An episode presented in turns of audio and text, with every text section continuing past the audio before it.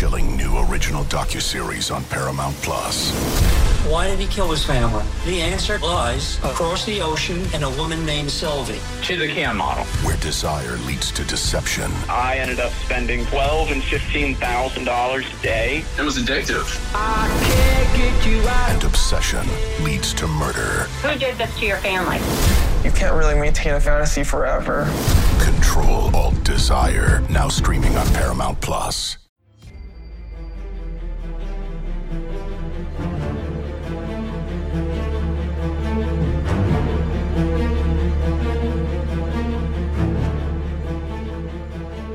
Welcome back to the Junkyard Dogcast, everybody. I'm Jake Rowe with Dogs 24 7. With me, Kip Adams, Rusty Mansell, also of Dogs 24 7, coming off a 21 0 win from Georgia over Kentucky. Rain soaked game, ugly first half. We're going to talk about all of it. We're going to talk about the offense and the unrest and, and everything that, that has to do with that game. We're going to cover it front, back, sideways, everything, pretty much like the rain covered that field on Saturday and uh, we're going to get into some other stuff later in the show, including a uh, a Rusty Mansell celeb sighting uh, up in uh, North Georgia. Uh, but but but first, before we get into that, uh, Rusty, how's it going, man? I'm here. Um, dry. Actually took actually went to the game yesterday and had some last minute tickets. And the only reason I I was sitting a covered area, so we were able to take the the, the my little one there. So we had a great time and uh, but man, it was. We'll talk about this, but it. I'm. You go back to that Texas Tech game in the early mid '90s. I think '94, '95, I believe. Uh, Hines Ward flipping the end zone that play. I've never been a part of watching a game in person where it was just that miserable. And, and kudos to the crowd that was there. I mean, I know it couldn't have been sixty thousand there, but man, I mean, to sit in that for for three hours was was something else. Get what's going on with you, man?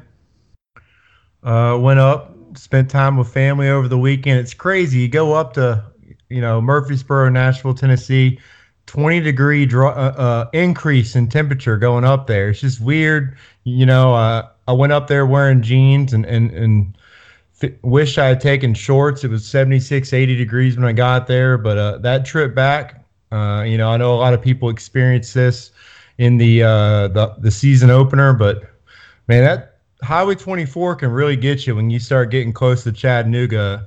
Uh, oh, I, I, you you only have you don't have any options really once you start getting close, hitting around that that turn. I think Kimball, Haletown, and uh, and I was real glad to get that Google Maps uh, alert that there was a uh, a highway basically parallel to 24. About saved me an hour and a half, and and that's that was a real big win for me today. I felt like, you know, I felt like I won the weekend when I waved to all the people that were still on the highway, knowing that about eight miles was about to save us about 70 minutes on our, on our trip home. So that was a big moment for me. But, uh, you know, obviously uh, a lot to talk about from, from this weekend. But for me, that, that was the highlight for me this weekend. Dude, I, I can feel you on that. And that's how you know you're 35 or older when, when stuff like that really fires you up. Oh, uh, because I, I, can imagine how that felt. I, I, was able to, obviously, being up in the press box, was able to stay out of the rain on Saturday too. Only got a little wet going in because magically, about 30 minutes after the game ended, the rain stopped. So, and uh, Rusty, I'm with you on that, man. It was, it wasn't, it didn't rain as hard as it did at times during the Alabama game in 2015.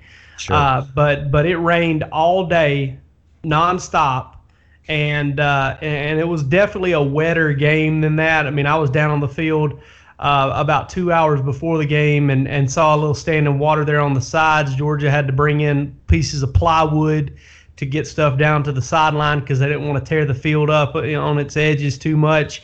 It kind of reminded me when you combine temp and that of I believe it was the 2004 Georgia Tech game the one where DJ Shockley came in the game. David Green had, had hurt his hand, and DJ Shockley came in. And, uh, you know, as great as DJ Shockley was as a quarterback at Georgia in 2005, he was uh, trying to kill worms on the ground with his passes in that game, and just every one of them into the ground. Uh, just torpedoing them into the ground. It's, it's tough to throw the football in that weather. We experienced that on Saturday with Georgia but but you know I want to get into this uh, and and discuss it a little bit. I don't know that the weather actually affected you know how Georgia actually executed the passing game. I know one pass looked like it got away from Fromm, maybe two, but I think it more than anything affected the game plan. I think more than anything it affected how the coaches coached the game. And let's be real, guys. Uh, it was pretty apparent early on that Kentucky wasn't going to be able to throw the ball at all. And so, two for 16 on the night, you start to kind of feel that as a coach. You kind of coach to the game. I know everybody out there wants to say, hey, keep your foot on the gas and beat teams down and dominate and all that stuff. And, and, and that's great. I, I agree with that for the most part. But when you've got a team that you know is not going to move the football against you and, and that you can kind of win the war of attrition with in a game like that, it's, it's pretty tempting to go with that because it's a safe play and it's it's it's doing everything you can to win a ball game, doing whatever you have to do to win a ball game. And, and Rusty, that's kind of how I looked at it was – you know the the, the coaches and, and and probably Kirby Smart doing it from the very top, just kind of put this game plan in a box and said this is what we're going to do, and as long as we take care of football, we'll win. And I think that was kind of the philosophy there. And now I don't think now Jake, you were in there, and I saw bits and pieces of, of things, and I don't think Kirby Smart shied away from that in his press conference. Am I correct? Right. Yeah. He he. I mean, he he came out and, and said that. Now at the same time, you know, it wasn't like he said, "Hey, we," you know, he didn't explicitly say what I just said. I felt like he kind of danced around it a little bit and yeah. and tried to indicate it without just coming out and saying. Because I, in some ways, I think if you come out and say that, maybe in the way I just said it as a coach, it's a little bit disrespectful. It comes across as disrespectful that we know they can't beat us if we don't turn it over, so we're just playing not to turn it over. Yeah, and I think that um, I don't know that the weather affected Georgia as much as Georgia prepared for the weather. Now, I think the game plan was dictated by the weather because you see, as the later the week went on, on Thursday, it started getting worse and worse and worse. So you start as a coach thinking, what are we going to do? And that's just natural. I'm not blaming anybody for that, but I think the, the forecast and the weather dictated what Georgia did Saturday night, what they prepared for. And, you know, I just think that Georgia wore them down, and that was the plan. And like you said, Kip, once they, I mean, Jake, once they realized, and Bowden's a hell of an athlete now, that guy's explosive in person. I don't know if TV did it justice, but man, he's something now especially in space. And and they and, and Georgia's defense, their credit, showed me some speed from some spots. Uh, J.R. Reed flashed, uh, Richard LeCounte flashed a couple times, Tae Crowder, Quay Walker. But I just think you know there's so much people, so many people want to just do this and do that and rip this person, rip that. I think it was very vanilla, and right or wrong, Kirby Smart and his staff came in there to win this game uh, do what they could do within the bounds of that of the weather. Uh, it, at times it was okay. At times it was really, really, really windy. And it, look, is Georgia's offense perfect? No, they've got some problems. I'm, I'm not going to dance around that. There, there's some problems there. But that's not going to be the game plan against Florida in two weeks. You know, unless there's another monsoon. You know, you know that's not going to be the game plan. Georgia knows they're going to have to run a different offense to beat Florida. I have no hesitation in saying that. But I felt like Georgia going into this game, as a staff, probably sat around and said, This is the weather, this is what we can do, and this is how we can win it. And I think that's how that game played out yesterday. There's a lot of this, this and that, those types of things. But, um, you know, I, I set up top and I watched that football game as close as I've ever watched one in the last 10 years and I don't get to go to a lot of games where I sit up top. I usually am on the field working. Um, there wasn't a lot of there wasn't a lot of players open, and I'll tell you this: they ran a lot more zone than I thought I thought they would. Um, so, but you know, we're going to talk about this before it's over with. But Georgia's going to have to get more creative at some things. But I'm telling you right now, there's some legit concerns at wide receiver right now for Georgia, and I'll end it with that as, as we discuss down the line a little more. Absolutely, there there are, and there's some uh, you know that Georgia's going to have to coach around that, and you know it's it's one of those things where I understand where people were coming from, coming off that loss to South Carolina, as bad as the offense looked, and and Georgia moved it really well against South Carolina. They just turned it over, and and folks wanted to see Jake Fromm have a bounce back game and, and prove that that was an anomaly. They wanted to, you know, to, for James Coley to have a bounce back game and prove that that was an anomaly. That they wanted those things in a big way, but when it when it didn't happen the way they wanted it to, and and it looked even worse, I think that just I think it just sent some folks into a tailspin as far as the the, the way they viewed the offense, and I understand it. Um, but but here's my here is my kind of view of it. Listen, you get a chance to you know to to you know for lack of a better way to put it, piss and moan all you want after the Florida game if that offense doesn't look you know if it doesn't look a lot better because you know as long as it's as long as it's dry in Jacksonville, as long as it's manageable Georgia's going to come out and they're going to have to let it all hang out because Florida's a good football team and you don't beat teams like that holding anything back or or playing it safe and and we'll see if Georgia can make it happen then. Kip, you you got a different look. I mean, it's funny, you know, you got two people here that, that had a chance to watch it live and in person, but I have zero doubt in my mind that you probably got a chance to see more than we did from from the television. What what stood out to you in that game? What what kind of caught your eye? Well, two things. Overall, the end game result is far different than the journey to get there. I mean, if you tell coaching staff and a fan base, we're going to come close to covering while shutting the other team out without a turnover. I think uh, universally, I mean, wouldn't everyone accept that as the end result?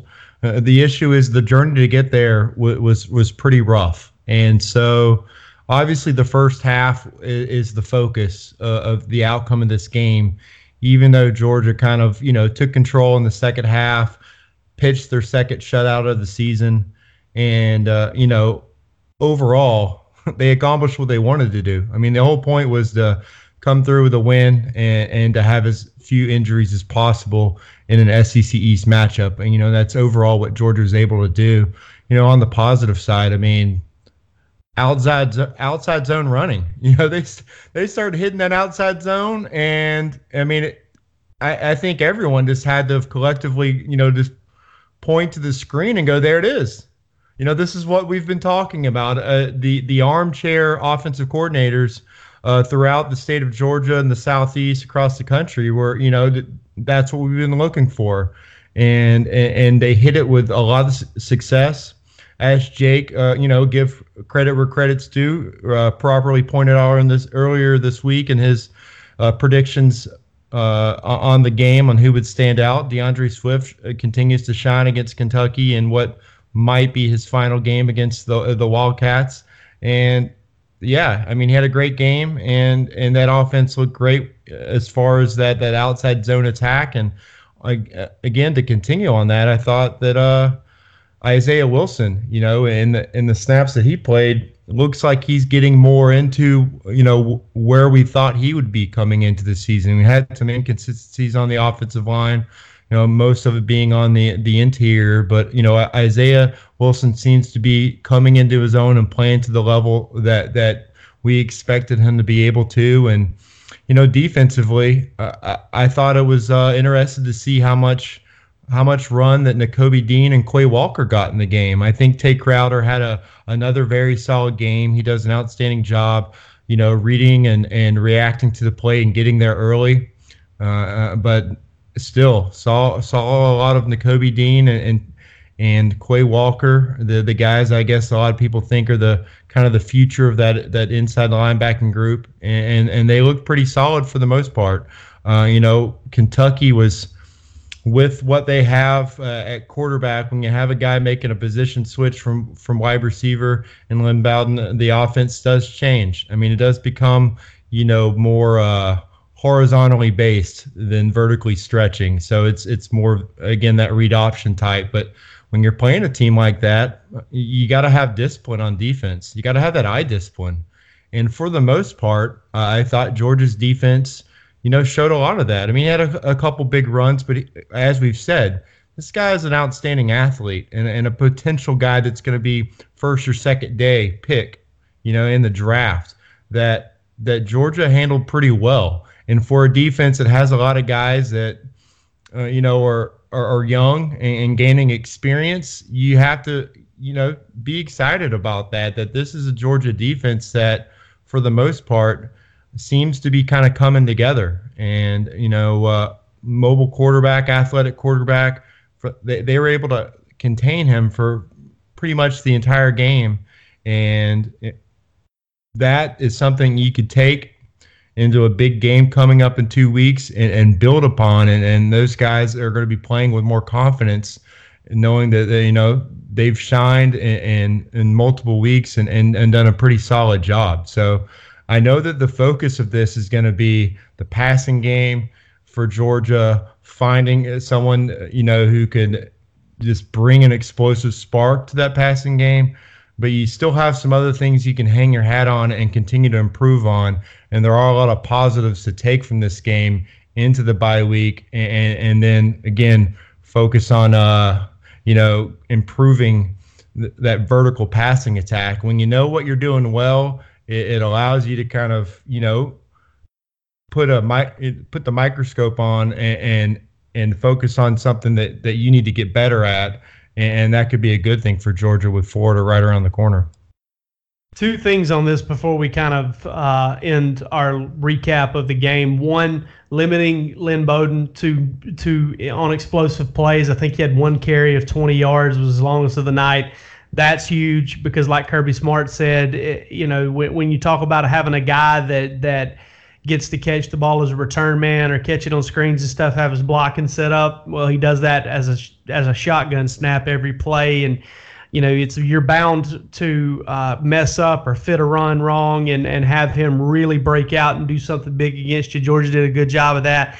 And two, I mentioned this in snap judgments. I mentioned it a couple times on the board uh, over at Dogs twenty four seven. But guys, I really think that Georgia's effectiveness with that outside zone play, the effectiveness on the edge, put something on film that helps Georgia run the ball between the tackles a little better. Now, I don't know that that it's going to play out that way. It's it's kind of that's that's kind of tough to predict, but it can very much help Georgia against Florida, against Missouri, against Auburn, all these teams down the road as they prepare to face Georgia. Because listen, when you're when prior to this week you're sitting there thinking, all right, anchor, don't give up movement against the inside zone.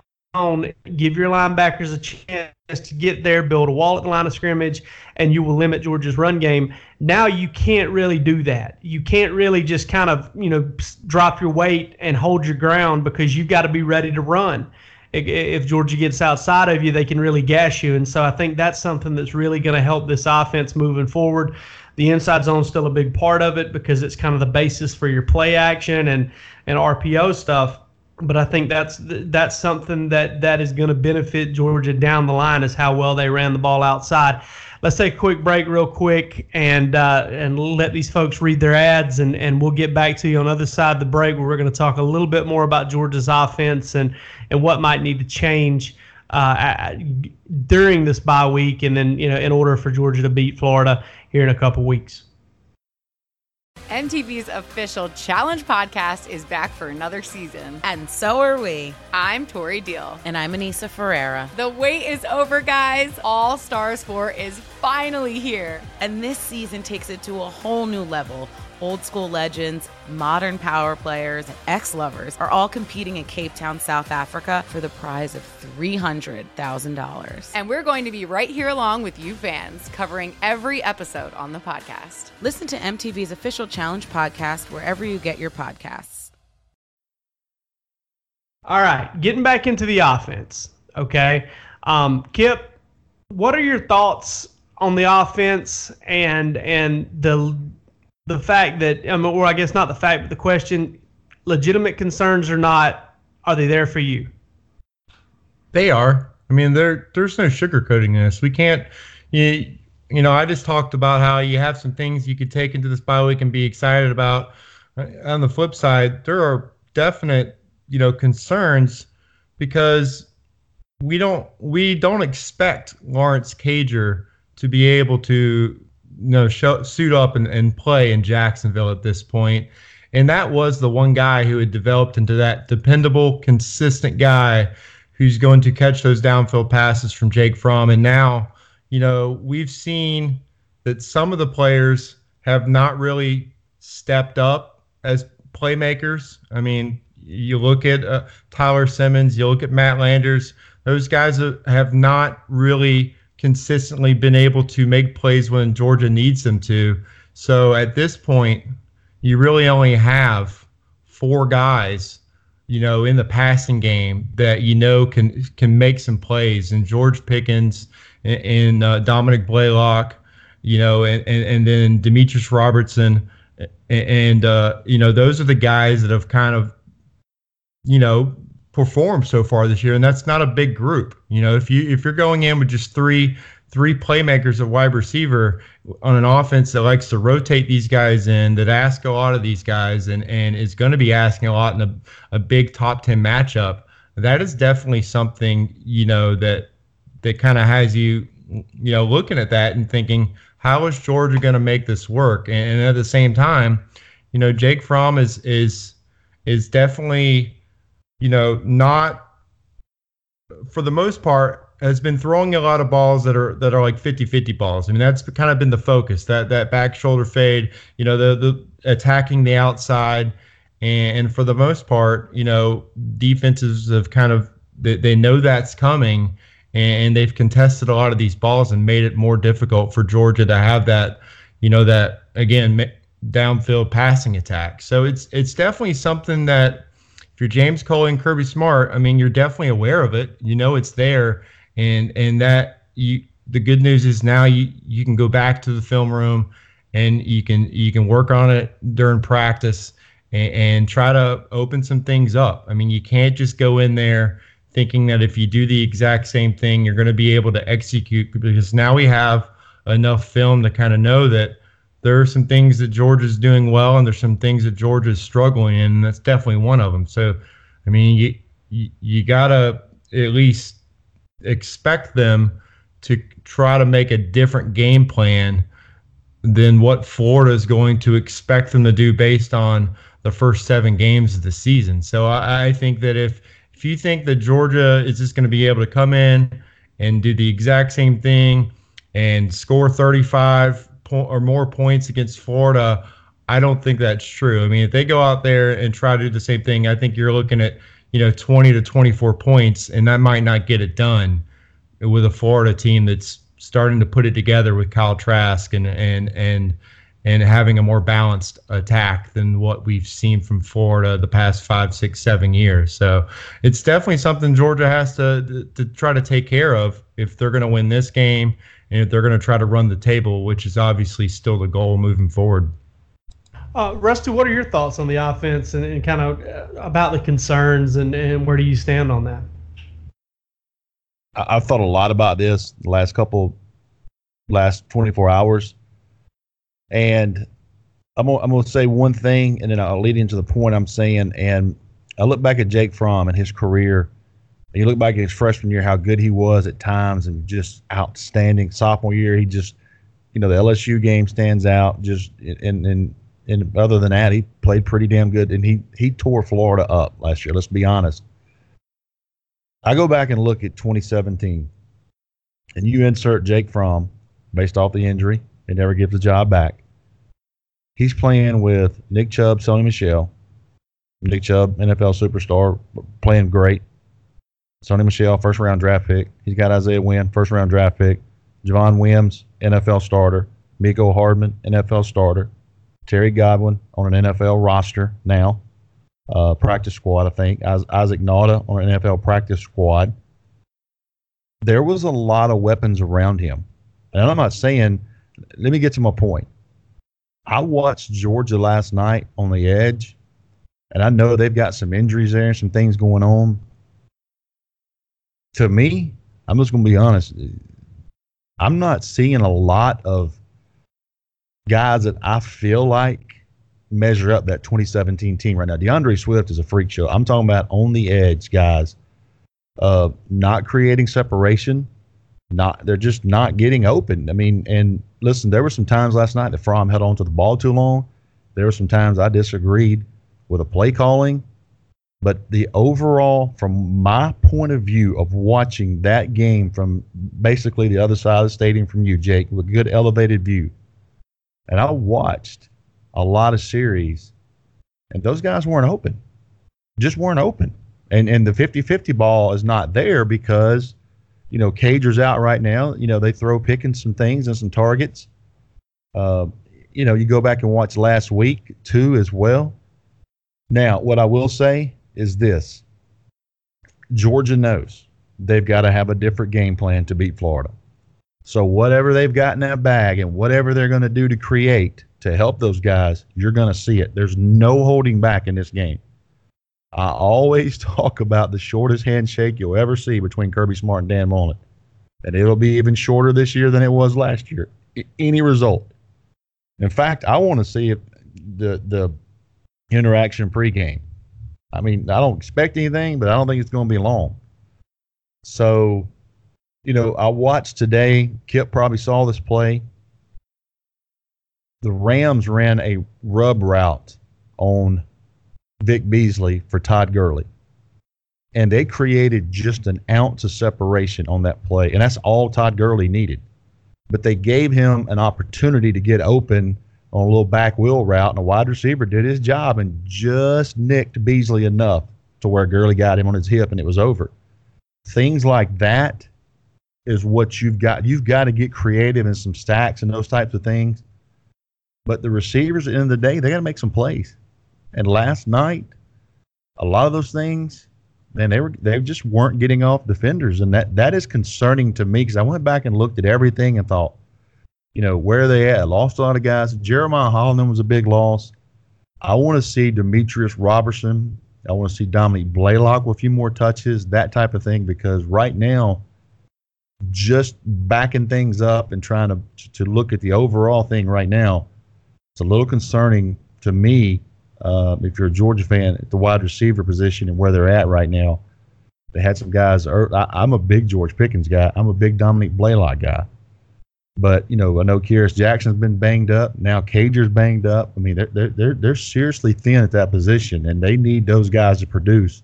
They're going to need them in two weeks. But the one thing I think as a Georgia fan, and everybody be happy to to think Georgia's not going to come out and just try to run the ball. They're going to have to make some plays because Todd Grantham is going to come after you. He's going to put numbers in the box, and he's going to think his three corners, his nickel and two corners are better than Georgia's wide receivers. They're going to have to make some plays. They will get some opportunities. Jake Fromm, one of the best balls he threw last year. Jake, me, you talked about it before. That ball he threw to Holloman in the corner, one on one, was was outstanding Uh, on that play. A hell of a catch by Holloman, but they'll get opportunities, and you're going to find out in two weeks where Georgia is offensively. You do not have to wait again because anything they've got in the bag, they're going to run it that week. Absolutely, and you know. I'm I've got real big concerns about this offense, and I know that if you're a member uh, of of Dogs 24/7 and and we converse on the message boards, and I'm kind of pushing against that there and, and saying wait and see. There's a difference between having concerns and having my mind made up that James Coley and Jake Fromm suck and they're not very good. I, I don't think the latter. I, I, think what I've said before, I have some serious concerns about this size, serious questions about this offense, okay? And it, it, it's from a play calling standpoint, it's from what Rusty touched on with receivers not separating. It's also based on Jake Fromm playing better. And and we've seen him play better a lot more times than we've seen him play this bad and this worse eh, or worse sure. than he did against South Carolina. So I don't think it's fair to sit here and pretend like Jake can't, Jake Fromm can't do this, Jake Fromm can't do that. He can. I mean, some of the best balls he's ever thrown have been deep balls. Some of the other ones have been balls over the middle. Georgia hasn't worked the seams and it hasn't worked the middle of the field as much this year as it has in the past, uh, especially not as effectively as it has but but that's that's kind of my you know those are my concerns. They've got to get better play out of Jake Fromm. They've got to get better play out of the receivers. They've got to get better calls to put these guys in better chances position in position to make plays. And there are two elements I think could really help Georgia against Florida, and this kind of goes into the kind of the solution umbrella of what we're talking about. Is number one getting Demetrius Robertson fully healthy. He's been battling a hamstring for weeks. I think that has kind of cut down on his explosiveness. And, and when you cut down on a receiver's explosiveness, it's not just after the catch you're talking about. You're talking about a guy's ability to separate there too. And a chance to maybe scale back a little bit on that hamstring and get it healthy, I think would very much help Georgia's passing game. I am also very anxious to see if this coaching staff is going to put James Cook in a position to run routes downfield and to catch the ball on the move. And and he caught like a little curl route for about eight or nine yards against South Carolina. But other than that, you don't see the guy doing stuff past the line of scrimmage very much. It's bubble screens, it's slip screens, it's it's your typical cross screens, running back type stuff I, want to see if they try to use him a little bit more as a receiver because he's an elite athlete. He's got great speed. I don't think he's a is an elite shake guy. I don't think he's one of those. Uh, yeah. I think that's why you probably don't see him doing more as a punt returner because he's not the kind of guy that's just going to create big play after big play and make guys miss. Uh, in, in, a short area, he, that's not really his game. He's a little bit more like a Mecole Hardman, maybe a little smoother than Mecole. But but I think that he's a guy that, that you can kind of get involved in the RPO game. He's a guy that you know you Rusty you pointed out that Todd Gurley play with uh, Vic Beasley. Uh, he's a guy that you can get uh, redirect the guy that's on him in man coverage and maybe get him open on a wheel route for a big play. Georgia Georgia actually hit a really nice wheel route against Florida last year that I think ended up getting called back. Maybe it was offensive pass interference, but they tried to play like that against Florida last year to Charlie Woerner and, and bit off a big chunk of yardage. But Georgia's got to they got to polish up on their man coverage beaters because they're going to see a lot of it, and yeah. and they've got to polish up on their pass protection because they're going to see some five man pressures, a lot of them, and uh, and ultimately they've got to do a better job of, of better ball placement in the 50-50 situations, coming down with the ball in the 50-50 situations, and then also just creating some separation whenever they need it. And all of that goes on top of what Georgia wants to do most, and that's run the football. And, and those are some things that Georgia's just going to have to clean up this week. That is the key to getting this offense back on track. And then from a coaching standpoint, attack the width of the field. You know, uh, I'm not saying have a guy in every 10 yards or whatever. That's not important, but you can't you can't go running a dozen plays a game where you where you don't even threaten the middle of the field. And I know sometimes that's that's dictated by side adjustments when teams teams when you start looking at, and I don't want to get too technical with this, but when teams are really attacking the line of scrimmage with their linebackers, and and they know they're doing that, and they don't necessarily have a guy to drop into coverage or a free man underneath to to kind of guard against the ball over the middle, they'll play inside leverage and force you outside. Well, I think Georgia needs to force the issue. Start trying to cross some defenders' faces a little bit, to, you know, kind of cross up the leverage some and, and, and make them pay for that because – those are situations where, where big plays get made. And, and I think that it's time that not all the time, I think to take what the defense gives you is a sound philosophy. But I also think there's a time where you as an offense have to force the issue and scare the defense a little bit. And I think Georgia has the athletes to do that and, and, and make those things happen. Uh, looking ahead uh, to this game, Rusty and Kip, uh, and, and, Kip, I'll start with you. Anything? Is there one thing, and let's just try to limit it to one is there one thing you think Georgia can do, can fix, can adjust to get better on offense uh, going into to this Florida game? I mean, I think the main thing is definitely getting healthy. If you have a healthy Demetris Robertson and, and Jackson, for that matter, I mean, I, we still haven't really seen what he can bring to the table completely. We haven't seen either of those guys, you know, completely healthy. But yeah, at the same time, just giving Florida a different look. You know, coming out there and showing them something that is not on tape right now uh, would be tremendous for Georgia. Just from you know that causing that defense to to have to be a little bit more disciplined and and to have them playing on their heels a little bit more. You know, they're going to try to bring some heat and, and they're going to try to pressure Jake Fromm. Uh, so anything you can do to keep them on their heels and to maybe uh, push those safeties back a little bit more is going to do wonders for you, especially when you're trying to, to you know, grind that football in the second half and, and win in the in, in the run game and get D'Andre Swift and you know Brian Herrien and Zamir White some big uh, chunks of yardage. So if you can get a guy that that can you know get some separation out there and, and break open a big play, that's obviously going to put everybody back on their heels and, and really just open up your whole playbook Georgia has the capability of doing that early in the football game, and they really. That, I mean, that should be the focus of this bye week. Is is is how do we knock Florida back on their heels and and, and cause them to kind of question, go back to the drawing board with a new look and something that, that they were not prepared for during the bye week.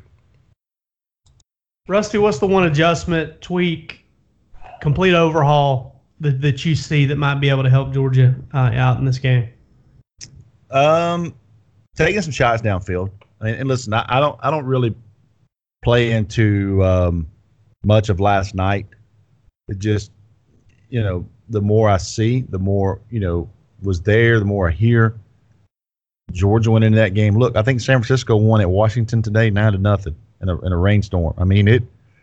You just some of those games it happens like this. Okay, I'm not I'm not taking up for anybody. I know people just want us to rip calls and everything else.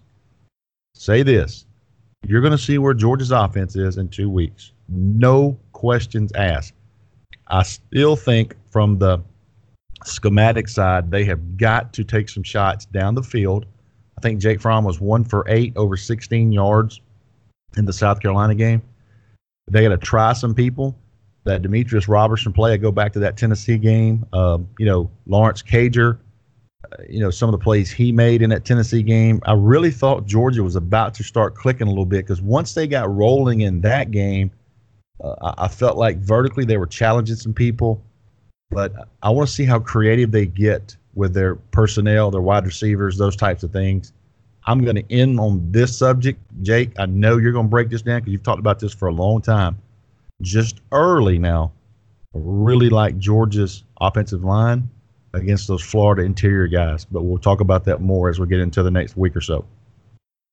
Yeah, and and I'll say this about taking shots downfield. I mean, get yourself in a second and short or something like that and run a pick play. Okay, maybe you get an offensive pass interference, maybe it stalls the drive, but but it's kind of like it's kind of like in you see these TV dramas, these court dramas or whatever, and the the prosecutor rattles a witness or the defense rattles a witness and and then somebody objects and the judge tells the jury to disregard what they just heard. You can't you can't disregard what you just heard. You heard it. It's going to play into your it's going to play into your psyche one way or the other. And yeah, one of those plays may get called back, or, or you may end up getting a, a pick called on you and, and losing 15 yards and may end up having to punt because of it.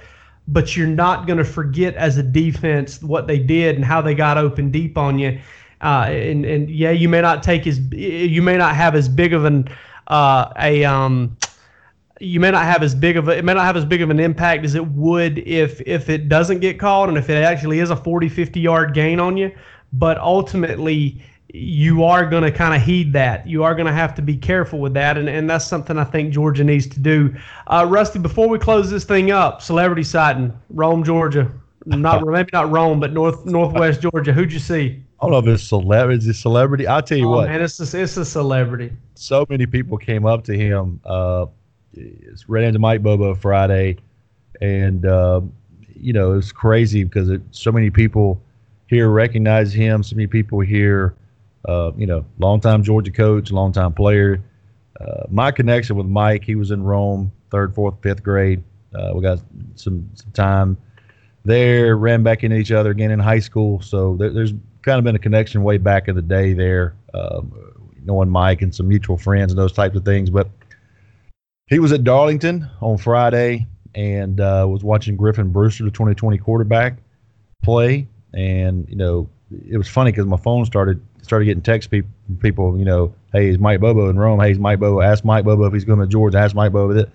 You know, Mike Bobo was here recruiting for Colorado State. You know, he, he went to Rome, saw a kid. He went to Cartersville, saw a kid. And he went to a game Thursday night or Friday night. You know, flies in. It's, they said it's six o'clock in the morning from Denver flew back out at uh, 6 a.m. Saturday morning. Interesting, his son is that he has a sophomore offensive tackle, Drew, who's 6'5", 270. Tennessee just offered him. Uh, so and he's got a, a middle son, uh, one of his triplets is like a seventh grader. Jake is definitely the athlete of the family, but Drew, his uh, firstborn son, uh, is 6'5", 270. Uh, it's funny that now that Coach Bobo is going to see the opposite side of recruiting and people were recruiting him. So uh, it was good to talk to him. Didn't ask him anything about Georgia. I can say this: he was fully focused on Colorado State, some things he needed to do, some things that they were trying to do. Just been banged up with in, in, you know injuries, but I'll tell you this, and you know I don't want to speculate on anything, but him and Kirby Smart are very tight. They are very, very, very tight. Always have been very tight. So, uh, you know, those two you know, worked on a staff together. In fact, Bobo recruited Kirby to come and, and got Mark Richt to hire Kirby Smart on the offensive side of the ball in 2004, I believe, uh, or 2005. So, you know, whatever happens there with him, I didn't bring it up, but it was good to see him. He's in a lot better health. He's walking great. Uh, same Mike Bobo. The people that listen to this know him. Great sense of humor. Talk to anybody. You know, talking ball. Listen to him talk to Darlington coach for a little while, sitting there with those guys and um, telling all the old stories from all the old days. But uh, good to see him. And then, you know, main thing I would say he's in great health, great spirits, and and uh, you know he's he's uh, he's trying to do his thing in Colorado State for sure. Yeah, always good to you know is is he's a different kind of guy in terms of how you view him because he left Georgia on his own for a promotion and and uh, you know you know that that he did a good job there at Georgia, especially later on. I mean, you know, some folks want to point to the Deshaun Watson thing and the Brice Ramsey thing and all that, but at the end of the day, I mean, Georgia was was really good on offense as he left and was getting when we're getting better, and especially in terms of the way they were running the ball, running it when everybody knew it was coming without an elite offensive line and. And uh, I, I, for one, am really glad to hear that he's just doing well health wise. That was a pretty scary situation he went through a little while back, and I'm um, just glad he's kind of on the other side of that. You know, the main thing I would say takeaway is he's he's in a lot better health than you know where he was last year. Man, I mean, you know, not being able to walk and stand, and you know, you know that coaching blood. He came back way too early. Came back two nights before opening game against Colorado. So uh, they got some important games coming up, and and for him, but. I'll say this: that man was here recruiting for Colorado State, and he was he was working as if you know he's going to be at Colorado State for a while. All right. Well, we're going to end it on that, and we'll be back with you guys later this week. Not 100% what, which direction we, we're going to go. We're going to we got a couple ideas we're kicking around here for the bye week, but we will be back with you one more time this week, and then we'll really dig into Florida. I'm sure we'll talk about it some on the show later this week, but we'll really start to dig in next week. But for this episode of the Junkyard Dogcast, I'm Jake Rowe of Dawgs 24 7. With me are my guys Kip Adams and Rusty Mansell, and this has been the Junkyard Dogcast. Take care, everybody.